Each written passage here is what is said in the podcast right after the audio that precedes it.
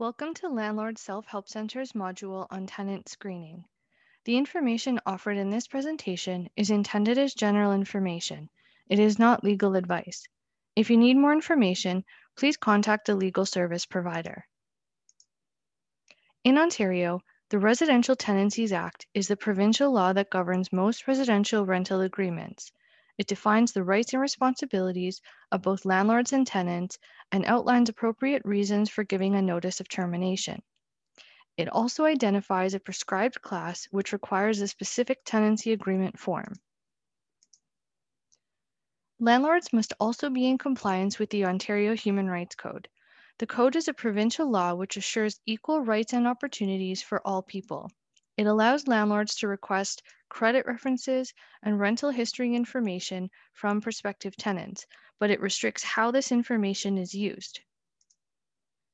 When looking for a prospective tenant, landlords can ask for specific information in a rental application. This information can include personal contact information, income, employment, rental history, banking information, credit references, and or guarantors. PIPEDA, or the Personal Information Protection and Electronic Documents Act, requires confidentiality of personal information provided for business purposes. Landlords of residential rental units are considered to be engaging in business activities and are therefore required to comply with PIPEDA requirements. Landlords cannot reveal personal information about a tenant or applicant unless they receive prior approval from the individual or it is required by law. Remember, renting is a business, and it is important for small scale landlords to adopt this mindset. Landlords are strongly encouraged to use rental applications because they are very valuable screening tools. Rental applications are very valuable because, as the first step in the tenant screening process, they outline what a tenancy agreement requires from both the landlord and prospective tenant. Rental applications are used to assess the level of risk. They help landlords determine which potential tenant will be the best fit for their rental unit. It's important to use the same rental application for all prospective tenants. This will ensure the same information is requested and collected, and it may help avoid claims of discrimination. Among other things, typical rental applications should ask for things like name and contact information of applicants, rental history information, employment information, identification, and references. Rental applications may also contain information about the tenancy agreement that is to be signed once an applicant is approved. It contains notes about the last month's rent deposit and ultimately outlines how a binding agreement between the landlord and tenant will be created. A deposit may be required from an applicant when submitting a rental application as a sign of their good faith. If they are approved as a tenant for the rental unit, the deposit then becomes the last month's rent deposit. This deposit cannot be used for damages as damage deposits are not allowed in Ontario. If an applicant is rejected, the deposit they provided with their application must be refunded. When looking for or creating a rental application, there are certain clauses that should be added, such as the deposit may be applied as rent, provided the unit has not been re-rented, if the applicant fails to either sign a lease or refuses to move into the unit once their application has been approved by the landlord. The application must provide written consent for the landlord to use the information provided on the rental application to conduct credit and reference checks and that the applicant certifies that the information provided on the rental application is current and complete. The screening process is ineffective unless the landlord takes the necessary steps to verify that the information provided on the application is accurate.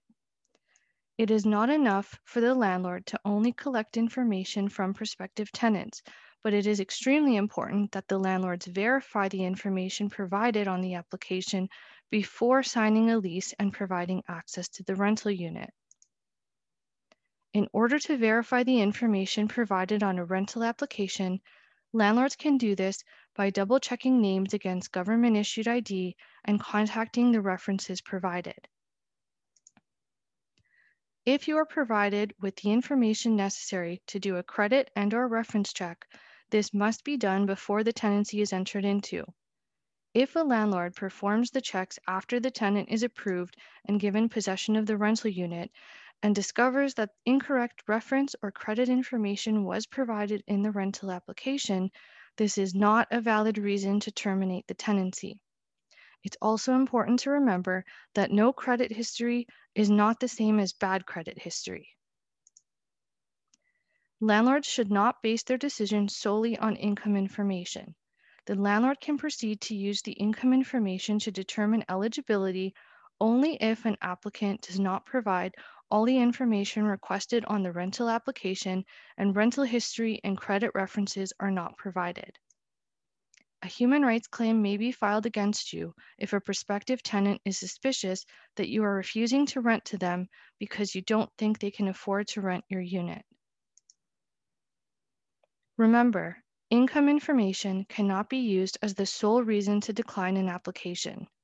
Landlords may only request income information if rental history, credit references, and authorization to perform a credit check are also requested.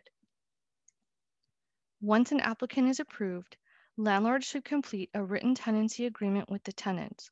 The rental application should not be used in place of a tenancy agreement make sure to use the Ontario Residential Tenancy Agreement, also known as the Standard Form Lease, which can be found on our website at www.landlordselfhelp.com. Here are a list of some do's and don'ts when it comes to tenant screening. If you have questions that are not addressed in this presentation, or if you require further explanation, contact a legal service provider. Landlord Self-Help Center has a membership program. When you become a member, you are supporting the work of the organization. If you are already a member, thank you. For those who are not, there are many benefits to becoming a member, such as access to downloadable documents, including rental applications and standard form lease additional clauses. For more information or to sign up, please visit www.landlordselfhelp.com. Thank you for watching this module about tenant screening. The information offered in this presentation is intended as general information. It is not legal advice.